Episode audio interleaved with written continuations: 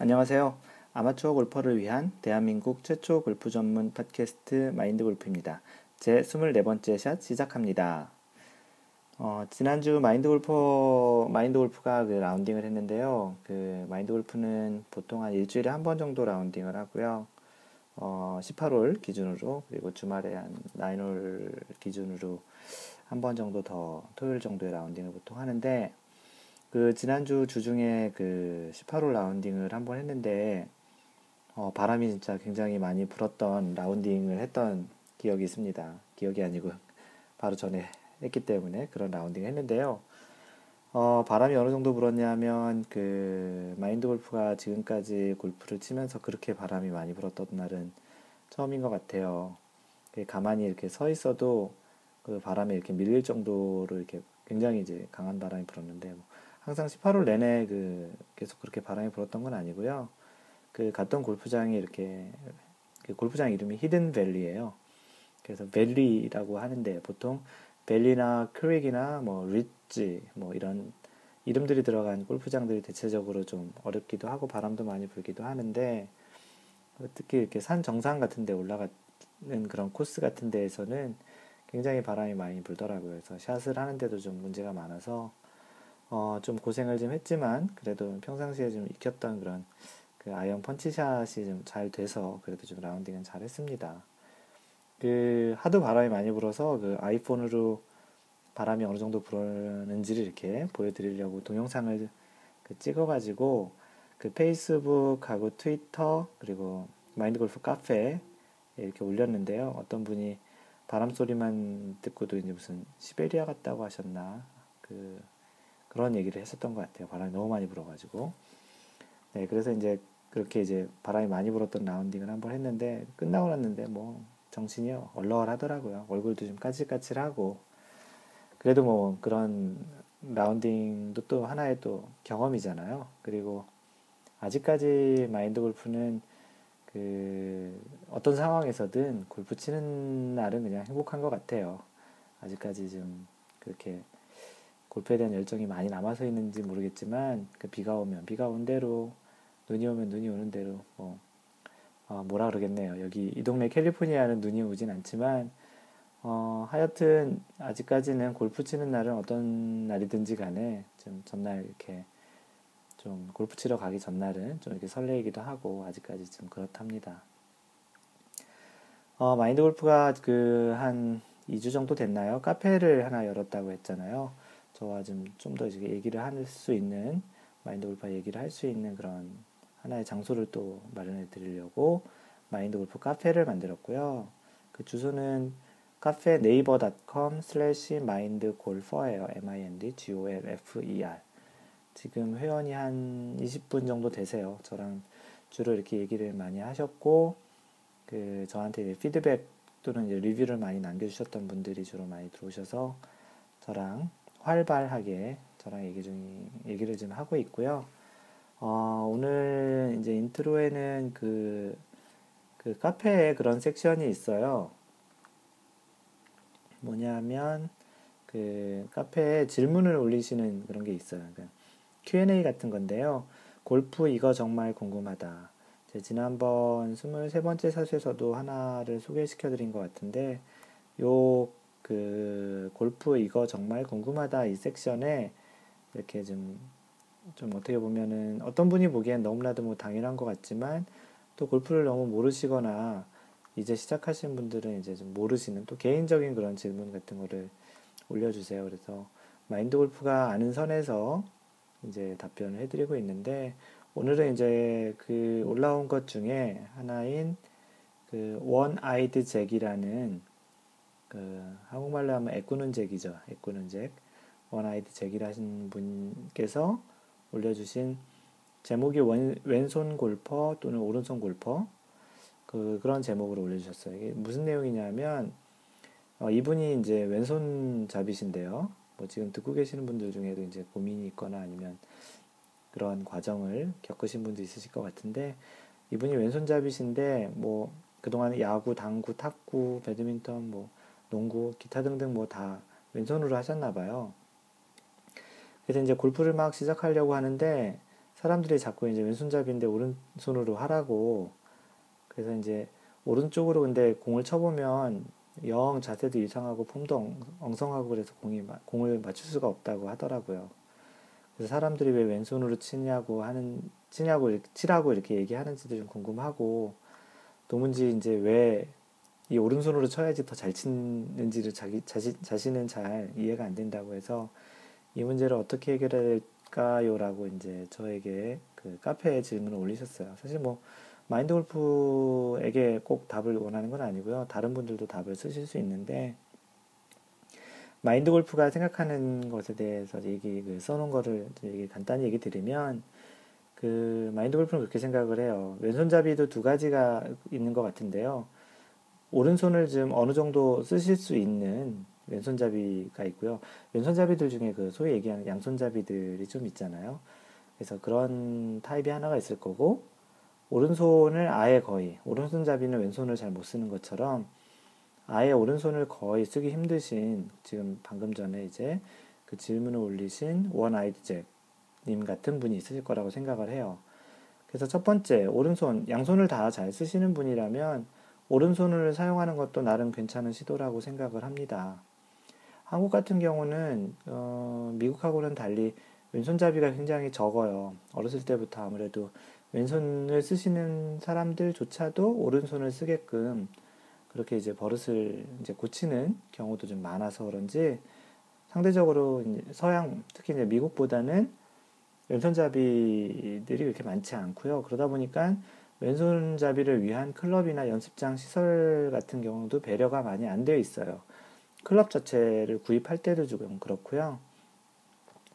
그 소위 얘기하는 인도 연습장이나 일반 묵음 뭐 소위 실내 연습장도 그렇고 연습장을 가보면 그 타석이 왼손잡이를 위한 타석이 굉장히 부족해요. 그래서 뭐 30개 저 구석에 하나 정도 뭐 그런 이유 때문에 약간 왼손잡이가 좀 불편해서 만약에 오른손을 쓸 수 있으시면 뭐 오른손으로 해보시는 것도 왜냐하면 뭐 골프는 뭐 왼손을 잘 써야 된다라고 얘기도 하잖아요.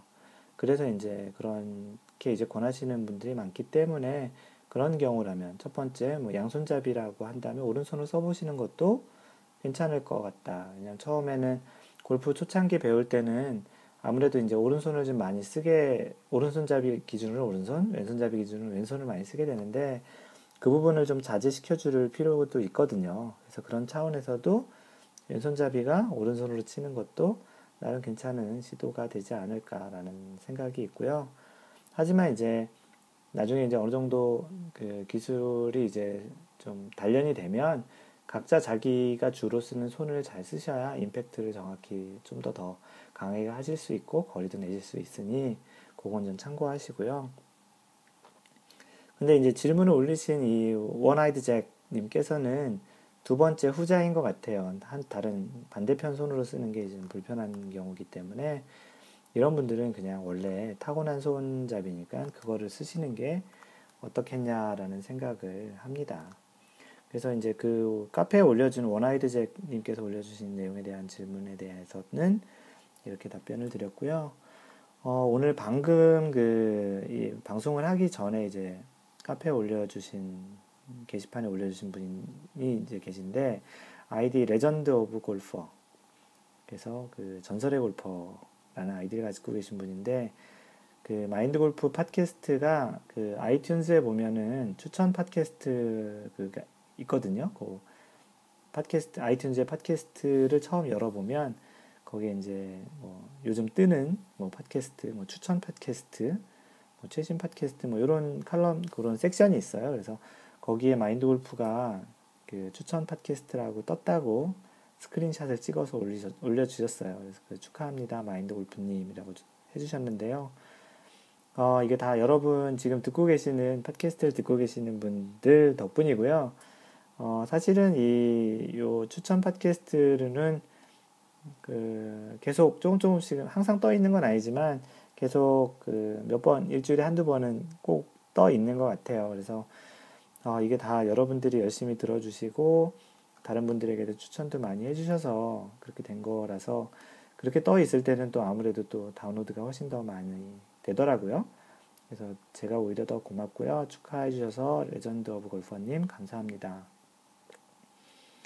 네, 오늘 리뷰도 좀 많이 올라왔어요. 그래서 하나씩 차근히 제가 소개를 해드릴게요. 그래서 팟캐스트 한국 계정으로는 별명이 전전대개님 한자로 쓰셨어요. 그래서 전전대개님 제목은 어떻게 해야 되죠? 라고 이렇게 저한테 이제 질문을 해주신 건데요. 예전에도 한번 그 리뷰를 올려주셨던 분이신데 이분이 이제 일본에 주로 사시나 봐요. 그래서 일본 이름은 마에 마에다 다이스케입니다. 마인드 골프는 일본어를 잘 몰라서 띄어쓰기를 잘 띄어서 읽었는지 모르겠어요. 마에다 다이스케입니다. 사회인과 전전 대계로 소개시켜 주신 것 같습니다. 언제나 감사드리고요. 시작한 지 10개월째인데 베스트가 110에서 지난주 89타를 하셨다고 하네요. 와, 10개월째인데 89타를 치셨다네요. 요즘 보면 그, 그 마인드 골프에 이렇게 피드백을 주시는 분들 중에 신동이 되게 많아요. 굉장히 잘, 잘 치시고 계시는데, 첫 라운딩 했던 분께서 이제 칭찬도 해주셨고, 심지어는 그분보다 스코어가 좋았다고 하네요. 어, 기분은 굉장히 째지실 것 같은데, 그 첫 라운딩을 같이 해주셨던 그분은 씁쓸하셨겠는데요. 그 개인 코치한테 8개월째 레슨을 받고 계신다고 하는데 지금 뭐 시작한 지 10개월이라고 하니까 거의 계속 그 레슨을 받고 계신다고 하네요.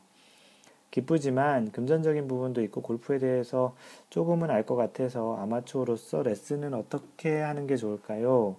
현재는 한국에 있습니다. 감사합니다. 조언 부탁드리겠습니다. 그래서 이 마에다 다이스케 전전 대개님께서 질문하신 거는 나름 이제 어느 정도 이제 골프에 대해서 알 정도로 이제 스윙도 하시는 것 같고 이제 89타 정도 쳤으면 이제 어, 꽤 하시는 거죠.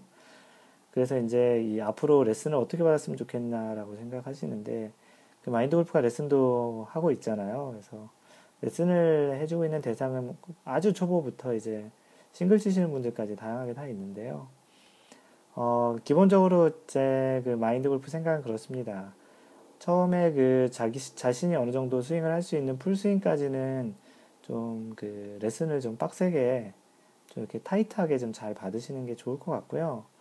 그 다음에 어느 정도 그 한 그 풀스윙까지 어느 정도 한번 잘 되시면 금전적인 부분도 진짜 있잖아요. 그래서 계속 시간적인 부분도 있으니까 어느 정도는 이제 본인이 하시되 대신 중요한 거는 자기 자신이 이렇게 중간중간에 그 체크업하는 형태로 그 레슨 프로님이나 뭐 이런 분들을 찾아가셔서 레슨을 중간중간 점검, 원포인트 레슨이란 것도 있고요.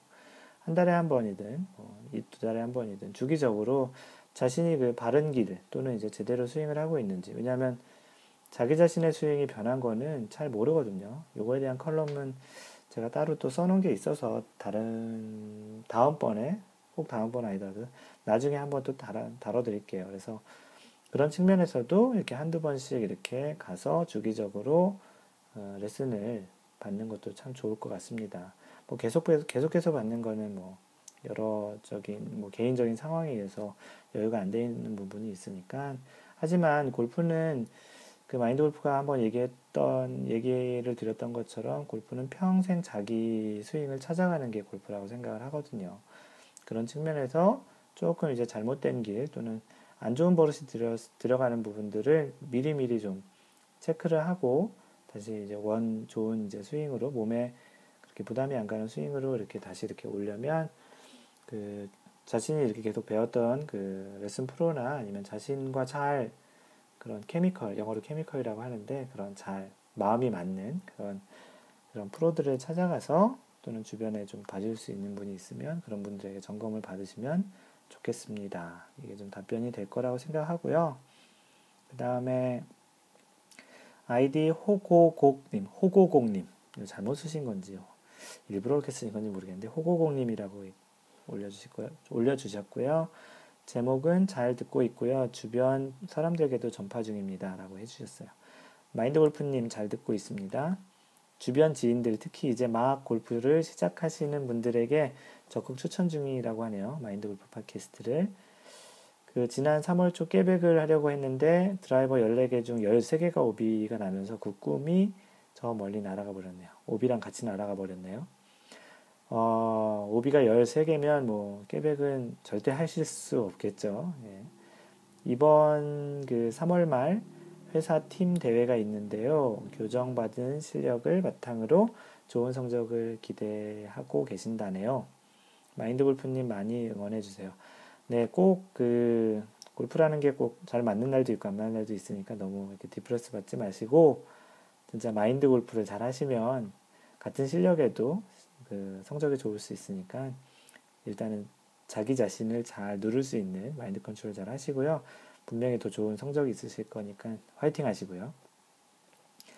추신으로 어, 여러 팟캐스트 방송을 듣고 있지만 이렇게 리뷰를 남기는, 남기는 건 처음이네요. 라고 하셨네요. 호고공립 영광입니다. 어, 자주 피드백 주시고요. 네, 고맙습니다. 그리고 그 페이스북에, 페이스북에 그 최재호님께서 글을 남겨주셨고요. 마인드 골프님 안녕하세요. 방송은 잘 듣고 계신다고 하시고요. 그 골프 시작한 지 1년 좀 넘었는데 몰랐던 용어들이나 멘탈적인 부분을 많이 도움이 된다고 합니다. 목소리가 상당히 차분해서 듣기 좋고요. 가끔씩 효과음도 넣어주시고 아마 이 효과음이라는 게 비행기 날아가는 소리가 아닌가 싶은데요. 그리고 앞으로 쭉쭉 알찬 방송해 달라고 해주시네요. 가끔 모르는 거 있으면 질문하시겠다고 언제든지 환영입니다. 많이 질문해 주시고요. 최재훈님. 그럼 앞으로도 계속 좋은 방송 부탁드릴게요. 네. 앞으로도 계속 잘 들어주세요. 최재훈님. 고맙습니다. 그리고 페이스북에 병우양님. 양병우 씨겠죠? 그래서 마인드 골프님 안녕하세요. 블로그를 통해 배웠다가 팟캐스트 그리고 페이스북까지 입성했네요. 저는 쇼게임 전문 백돌입니다. 어, 백돌이시라는 걸 많이 치신다는 거네요. 쇼게임을 잘하시나? 쇼게임은 비교적 잘 되는데 비거리가 안 나오네요. 비거리 향상법 특집해 주세요. 아, 이 비거리는 사실은 이게 쉽게 얘기하면 거리를 계속 쫓아가려고 하면 거리가 안 나요. 경험상 보면 거리를 이렇게 버리면 어느 순간 거리가 와 있답니다. 그래서 거리를 내기 위해서 일부러 뭔가를 하시는 것보다는요. 자신만의 어떠한 스윙 그리고 자신이 그 가지고 있는 신체 조건을 맥시마이즈해서 이피션트하게 그래서 그 효율적으로 최대 극대화하시면 그 비거리는 자연스럽게 나오거든요. 그래서 비거리를 내기 위해서 뭔가를 일부러 해주시는 것보다는 현재 그 양병우님께서 하고 하시고 있는 스윙에서 좀 군더더기를 뺀다든지 아니면 너무 좀 욕심을 부린다든지 아니면 몸이 버틸 수 없는 스윙을 한다든지 그런 부분을 일단 1차적으로 빼도 어느 정도 비거리는 좀 나오실 것 같고요. 어, 이 비거리 향상법에 대해서 뭐 간단히 일단 이렇게 얘기 드리고 다음번에 언제 또 제가 따로 방송을 해드리도록 하겠습니다. 그래서 1차적으로는 거리는 버리는 순간 자신한테 어느 정도 와 있습니다. 어느, 어느 순간에. 그래서 일단 마음을 비우시라는 또 마인드 골프 측면의 얘기고요. 그래서 양병훈님의 질문과 피드백을 이렇게 해드렸고요. 트위터에 그 썬캡 0414님 이분도 저에게 피드백을 많이 주시죠. 어, 저에게 이제 생각난 김에 제안 하나를 해드, 해, 제안을 하나 해주셨는데요. 어, 언제 방송에서 투어 정리 좀 해주세요. 그래서 미국은 페덱스컵, 유럽의 Race to Dubai 뭐 이런 것것 을 이제 해달라고 나 이런 거 원함 이렇게 이제 꺽쇠꺽쇠하게 웃는 표시를 이렇게 해주셨는데요. 네, 이 투어 정리를 뭐 어떤 형태인지 모르겠지만 그래서 오늘 그 24번째 샷은 페덱스컵 대회 운영 방식을 그 얘기를 해드리려고 합니다. 그 마인드 골프가 그 예전에 그 블로그에 이미 페덱스컵 대회 운영 방식에 대해서 써놓은 것도 있고 해서 지금 썬캡 공사 일사님께서 또 질문도 해주셨고 해서 요거 그 유럽의 Race, Race to Dubai는 제가 다음번에 또 따로 정리를 해드리고요. 오늘은 페덱스컵 운영 방식에 대해서 또 한번 얘기를 해드릴 테니 그 썬캡 공사 일사님은 음, 네, 이제 요청을 이번 방송을 통해서 들어 드리는 거로 알고 계시면 되고요. 그리고 블로그 방명록에 남겨주신 분도 한 분 계세요. JY 리, JYLEE님. 어제 처음으로 팟캐스트를 듣고 방송 너무 유익해서 블로그까지 왔습니다. 이런저런 이야기 들려주시고 초보부터 고수까지 모든 이들에게 정말 유익한 정보 많이 주셔서 감사합니다. 앞으로도 쭉 좋은 방송 글 부탁드리겠습니다. 펌질 많이 많이라고 이렇게 써주셨는데 펌질은 좋고요. 꼭그 그 원출처가 어딘지만 잘 남겨주시면 펌질은 환영합니다. 그래서 오늘도 지금 이렇게 리뷰나 이렇게 뭐 피드백 주시고 또 질문도 많이 주시고 요즘은 이제 어, 리뷰를 넘어서서 질문도 많이 주셔서 마인드 골프 그 팟캐스트 방송이 아마도 계속 계속 길어질 것 같아요. 그래도 그냥 어, 이렇게 좀 올리신 글을 소개 주, 소개시켜드리는 것도 의미가 있겠지만 어떤 한 분이 그 질문으로서 좀 궁금하신 내용이지만 이게 또 그분을 통해서 다른 또 어떤 지금 팟캐스트를 듣고 계시는 분들 중에도 아, 이런 비슷한 궁금증이 있을지도 몰라서 이렇게 일일이 소개를 해드리고 어, 답변도 드리고 있으니까요. 어, 뭐 자신에게 그, 그 맞지 않는 질문이나 내용이라고 너무 노여하지 마시고요.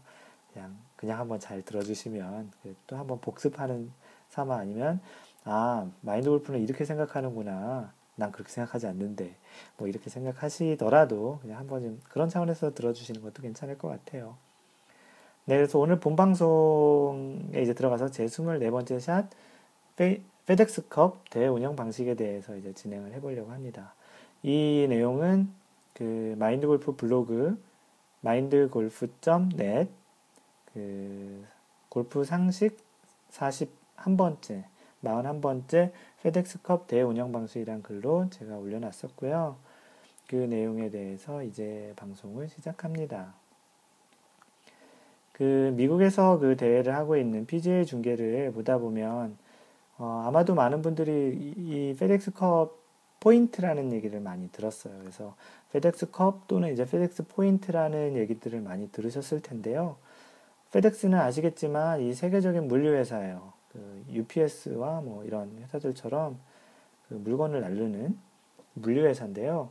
이 회사가 후원하는 대회인 것이죠. 근데 보통의 대회는 한 대회마다 그 이제 대회 이름이 있잖아요. 뭐 BMW도 아, BMW에는 벤츠, 메르세데스 벤츠도 있고 어, 오늘 끝난 뭐 WGC 캐딜락 뭐 챔피언십이라는 대회도 있고 뭐 다양한 뭐 혼다 오픈 뭐, 뭐 그런 대회들처럼 현대 현대도 있고요. 그렇게 이제 있는데 이 페덱스컵 이 대회는 어떤 특정한 그 PGA 대회가 아니고 어떤 페덱스 포인트라는 포인트를 관리를 해서 맨 마지막에 페덱스컵의 이제 우승자를 그 시즌이 끝난 다음에 이제 수여를 하게 되는 굉장히 좀 독특한 이제 대회예요. 어떻게 보면은 전체 그 PGA 투어에서 나오는 그 포인트들을 어떠한 방식에 의해서 운영 방식에 의해서 그 포인트를 지급을 하고 그 포인트에 가장 이제 높은 점수를 받은 사람에게 이제 상금을 지급하는 그런 대회예요. 그래서 어, 어떤 분들은 어 페덱스컵이라고 하는데 어, 이번 대회는 뭐 월, 월드 골프 챔피언십 WGC 캐딜락 그 챔피언십인데 어 페덱스 컵은 또 뭐지? 이렇게 헷갈릴 수도 있거든요. 근데 이거는 이제 별도의 대회가 아니고 페덱스 포인트를 운영해서 마지막에 이제 플레이오프에서 이제 어떠한 대회 한 4개 좀 이따 설명을 해드릴 건데 그 4개 대회를 플레이오프에서 해서 마지막으로 최종적으로 페덱스 포인트가 제일 높은 분에게 상금을 먼저 얘기 드릴게요. 천만 달러를 줘요. 천만 달러. 한국 돈으로 얘기하면 한 지금 한 115억 그 정도 되나요? 뭐 대충 천 원이라고 계산해도 100억이죠, 100억. 그래서 그 100억이라는 금액을 주는 이제 페덱스 컵 이제 그런 그 대회 운영 방식에 대해서 설명을 해드리고 있고요. 그래서 이 대회는 2007년부터 도입을 해서 PGA 정규 시즌이 끝난 다음에 플레이오프 형태로 진행을 하는 대회예요. 그러니까 정규 플레이 PGA 정규 시즌은 아니고요. 그 시즌 안에서는 이제 페덱스컵 포인트라는 것을 이제 계속 적립을 하게 되고요. 그래서 맨 마지막에 그렇게 플레이오프 형태로 4개 대회를 추가로 더 해서 최종 우승자를 가리게 돼요. 그래서 이 대회, 이 페덱스컵 그 대회를 하는 취지는 PGA 시즌이 이제 끝나면 선수들이 플레이오프 시즌 대회에 많이 참가하도록 좀 독려를 하고 또 골프 팬들에게는 상위권 선수들이 이제 많이 나오게 되니까 이제 시즌이 끝나도 멋진 대회를 한네개 정도 더 볼 수 있는 좋은 이제 기회 차원에서도 이제 이 대회를 하게 됐다고 합니다. 그 최종 그 보너스 상금은 그래서 천만 달러고요. 약 한국 돈으로 지금 시세를 보면 한 115억 정도 되나요? 그 선수들에게는 무시 못할 금액이죠. 사실 무시 못할 게 아니고 엄청난 금액이죠. 이게 이게 115억이면 평생 투어 생활을 해도 못 버는 선수들도 있을 테니까요. 그래서 이 페덱스 컵과 포인트가 어떤 방식으로 운영되는지를 이제 이제 얘기를 드릴 건데 아 이게 표를 보면서 얘기를 드리면 되게 쉬운데 이게 말로 설명해 드릴 거니까 아마도 숫자가 많이 나올 거예요. 그래서 이게 좀 헛갈릴 수도 있기도 한데 그거는 아까 얘기 드렸던 대로 그 마인드골프.net에 오셔서 골프 상식 41번째 페덱스컵 대회 운영 방식을 보시면 거기에 그 도표나 그런 점수 부여되는 거 그래서 그런 자료들을 좀 잘 정리해 놨으니까 그거를 추가적으로 참가, 참고하고요. 오늘 일단 이, 이 방송에서 이해가 잘 안 되시면 또는 뭐 들으셨다가 또 까먹으셨어도 한번 참고를 그렇게 이제 블로그 찾아오셔서 보시면 되겠습니다. 그래서 일반적으로 그 PGA 정규 시즌에 매 대회마다 페덱스 그 포인트가 할당이 되는데요. 그 선수들이 그 각 대회마다 이제 자신의 등수에 따라서 이 포인트를 획득하게 되는데요. 우승은 500점을 부여하고 그리고 준우승 2위에게는 300점 그리고 뭐 그런 형태로 이제 차등으로 이제 그 점수가 지급되고 특히 이제 메이저 4개 대회 같은 경우는 뭐 4개 대회가 뭐가 있죠? 그 마스터즈가 있겠고 US 오픈이 있고 그 브리티시 오픈, 디 오픈이라는 브리티시 오픈이 있고 US PGA 챔피언십 이렇게 네 가지가 있는데 그 메이저 대회는 우승 점수가 600점이에요. 그래서 이러한 포인트 형태로 해서 매 대회마다 그 포인트를 자신의 등수에 따라서 획득하게 됩니다. 그래서 이 포인트를 정규 시즌 내내 계속 이제 더 하는 거예요. 합산해 가지고 그 정규 시즌이 이제 끝나는 마지막 대회 대까지 합쳐서 그 포인트 순위로 125위, 상위 125위까지 이 페덱스컵에 이제 진출할 수, 플레이오프에 진출할 수 있는 자격이 부여가 되죠.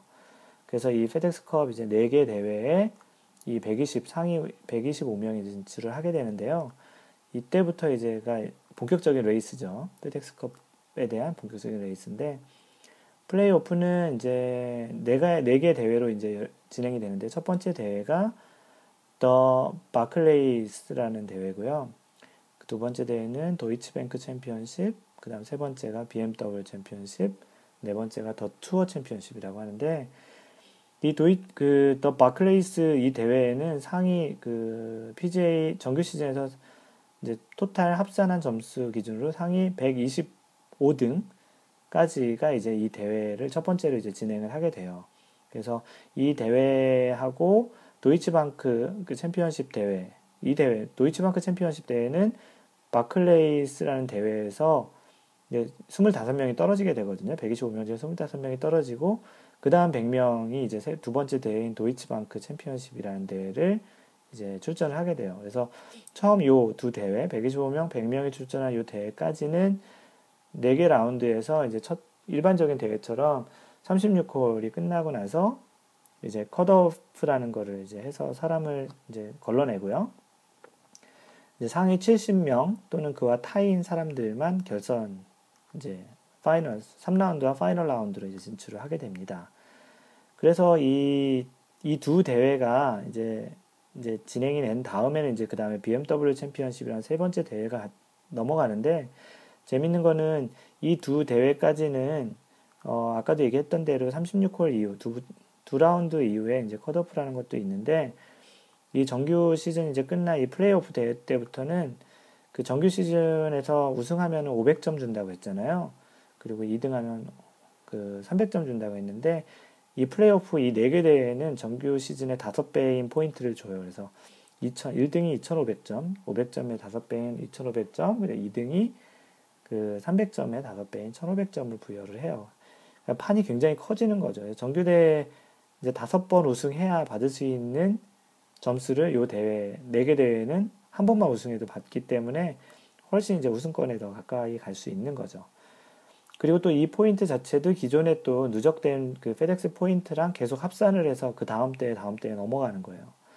그래서 세 번째, 첫 번째 대회인 바클레이스 대회 끝나고 25명 걸러내고 도이치방크 챔피언십 하고 또 30명을 걸러내서 BMW 챔피언십에서는 최종 현재 그 70명 그 상위 이제 70명 선수들만 이제 진행을 하게 되는데 이 BMW 챔피언십하고 마지막으로 하는 더 투어 챔피언십 요 두 개 대회는 컷오프 없이 이제 그 4라운드를 다 하게 됩니다. 왜냐하면 뭐 70명이기 때문에 컷오프를 안 해도 되고요. 본격적인 레이스를 하게 되는 거죠. 그래서 이제 최종 대회 및 우승자에 대해서 이제 간단히 또 설명을 해드리면 그래서 마지막 대회라고 얘기를 제가 드린 더 투어 챔피언십 전에는 기존의 포인트와 이제 새로 그 부여되는 그 우승했던 포인트가 다 더해서 지는데 마지막 이 투어 챔피언십 들어가기 전에는 이 모든 포인트가 이제 리셋이 돼요. 어떻게 허무한 것 같죠? 근데 그냥 리셋이 되는 게 아니고 누적 포인트 기준으로 상위 이게 30명만 하게 되거든요. 맨 마지막 대회는. 그래서 BMW 챔피언십에서 70명이 하지만 거기서 또 40명을 걸러내고 최종적으로 맨 마지막 대회는 더 투어 챔피언십에는 그 30명만 하게 되는데 이때 포인트가 리셋이 된다는 거예요. 세 번째 대회까지는 계속 누적으로 오다가 그래서 이 어떻게 그 리셋이 되냐면 그냥 다 0점으로 하면 안, 안 되잖아요. 그 안 되기 때문에 그 1등부터 30등까지 그 1위한테는 2,500점을 주고요. 리셋한 리셋하고서 그리고 2등한테는 2,250점. 그렇게 이제 차등으로 계속 줘가지고 30등한테는 210점. 이렇게 차등으로 이제 새로운 포인트가 부여가 돼요. 그래서 이렇게 부여된 포인트로 이제 경기 결과에 따라서 또 1등한테는 2,500점, 2등한테는 1,500점 이렇게 이제 또 포인트가 지급이 되는 거예요. 그러니까 다시 쉽게 얘기하면 그 이제 맨 마지막 더 투어 챔피언십이라는 그 마지막 페덱스 컵을 갖기 위해서 맨 마지막에 4개 대회 중 맨 마지막에 하는 30명이 이제 진출하는 그 대회에서는 일단 1등부터 30등까지 다시 점수를 다 리셋하고 주는데 1등한테 2,500점, 그리고 맨 마지막 30등한테 210점을 이렇게 차등으로 지급을 하고 경기를 시작을 해요. 그래서 경기가 끝난 다음에 다시 또 그 대회, 그 대회, 더 투어 챔피언십 대회에서 1등한 사람한테 2,500점을 줘요. 물론 1등한 사람, 원래 1위로, 합산 점수로 1위로 들어왔던 사람이 또 1등하면 5,000, 5,000점이죠? 5,000점을 당연히 1등을 하겠죠. 하지만 이제 그게 꼭 1등한 사람이 1등 하진 않으니까 그게 이제 서로 이제 합산을 해서 이제 최종 우승자를 결정하게 되는데 아무래도 경기 시작 전에 상위 상위 몇 명이 이제 포인트를 굉장히 많이 갖고 시작하기 때문에 요 상위 몇 명에게 이제 우승이 돌아갈 가능성이 굉장히 높죠. 물론 완전히 1등이 30등하고 30등이 1등하면 이제 어떻게 보면 점수가 다 같아질 것 같기도 하지만 그런 일은 거의 없기 때문에 그래서 약간 좀 오늘은 좀 복잡한 얘기를 하고 좀 숫자가 얘기가 많이 나와서 좀 이해가 안 되실지도 모르겠지만 그런 분들은 아까도 얘기했듯이 블로그에 들어가셔서 자세히 한번 읽어보시면 좀 이해가 되실 겁니다. 그렇게 해서 이제 경기가 이제 다 되고 끝나고 나면은 그렇게 주어졌 부여됐던 포인트를 합산을 해서 이제 최종 우승자가 나타나게 되고요. 그 우승자에게 1위한테는 이제 천만 달러를 주고요. 그 115억 정도 되는 2위에게는 300만 달러, 한 35억 뭐 정도 되겠네요. 30억, 40억 정도 되겠네요. 3위에게는 200만 달러, 4위에게는 150만 달러, 그리고 5위에게는 100만 달러 가 이제 수여가 됩니다. 그리고 이 대회 자체만 이 대회는 우승 이 대회 우승한 것만으로도 따로 이제 우승 상금이 또 있어요. 그래서 더 마지막 대회인 더 투어 챔피언십 을 우승한 사람, 물론 이 사람이 그 페덱스컵을 우승했을 수도 있겠고 아닐 수도 있겠죠. 하지만 이 대회를 우승했다라는 그 상금 자체만으로도 135만 불을 줍니다. 이것도 한 10, 한 6억 정도 되려나요? 그러니까 꽤 이제 큰 돈이죠. 뭐 거의 돈잔치를 하는 거죠. 그래서 작년에 이 대회에는 그 빌 하스라는 대회, 빌 하스라는 최근에 그 노던 트러스트에서 그 우승한 노던 트러스트 오픈에서 우승한 빌 하스라는 친구가 작년에 이 페덱스컵을 가져갔고요. 2007년부터 시작을 했다고 했잖아요. 2007년 하고 2009년에는 타이거 우즈가 이제 두 번의 타이틀 이 페덱스컵을 가져갔고요. 그 사이에 2008년은 비제이 싱 피지 출신 선수인 비제이 싱이 가져갔고 2010년에는 짐 퓨릭이 이제 이 페덱스컵을 가져왔습니다. 그리고 지난해 2011년에는 빌 하스가 페덱스컵의 우승자가 됐고요. 재밌는 거는 어, 이 잘하는 선수 같은 경우는 타이거 우즈만 보더라도 2007년, 2009년에 보면 실제 출전한 그 페덱스컵 전에 이제 출전했던 이벤트가 13번밖에 출전 안 했는데도 우승을 한 거예요. 그러니까 굉장히 이제 아주 한참 잘했던 시기였기 때문에 가능했던 것 같고요. 그 참고로 오늘 경기가 있었던 캐딜락 그 WGC 캐딜락 챔피언십에서 그 1, 위는 이제 저스틴 로즈가 했고 2위는 버바 왓슨이 했고 3위가 메, 로리 맥길로이가 있는데요.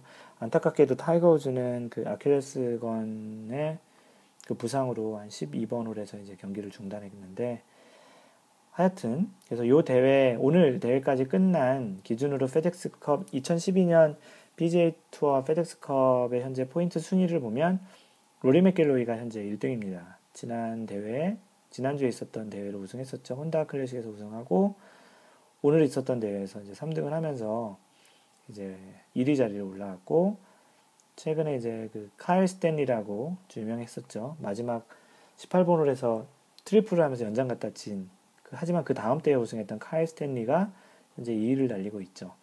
로리 맥길로이도 타이거즈랑 되게 비슷하게 출전한 대회는 현재 3번밖에 안 되는데 다른 선수들은 보통 적게는 뭐 5번에서 8번 정도 지금 출전을 했는데 로리 맥길로이는 딱 3개 이벤트, PGA 대회는 딱 3개 나와서 현재 페덱스컵을 지금 현재 순위 1위를 하고 있습니다. 잘하는 선수는 참 상위에 몇 번을 딱 들면 이 페덱스컵 포인트가 꽤 크기 때문에 차등이 크기 때문에 이렇게 1위 자리를 하고 있을 수도 있네요. 올해 로리 맥길로이 선수의 그 대회를 하는 거 보니까 올해 좀 페덱스컵 우승의 가능성이 있지 않을까 그 점을 쳐보기도 하고요.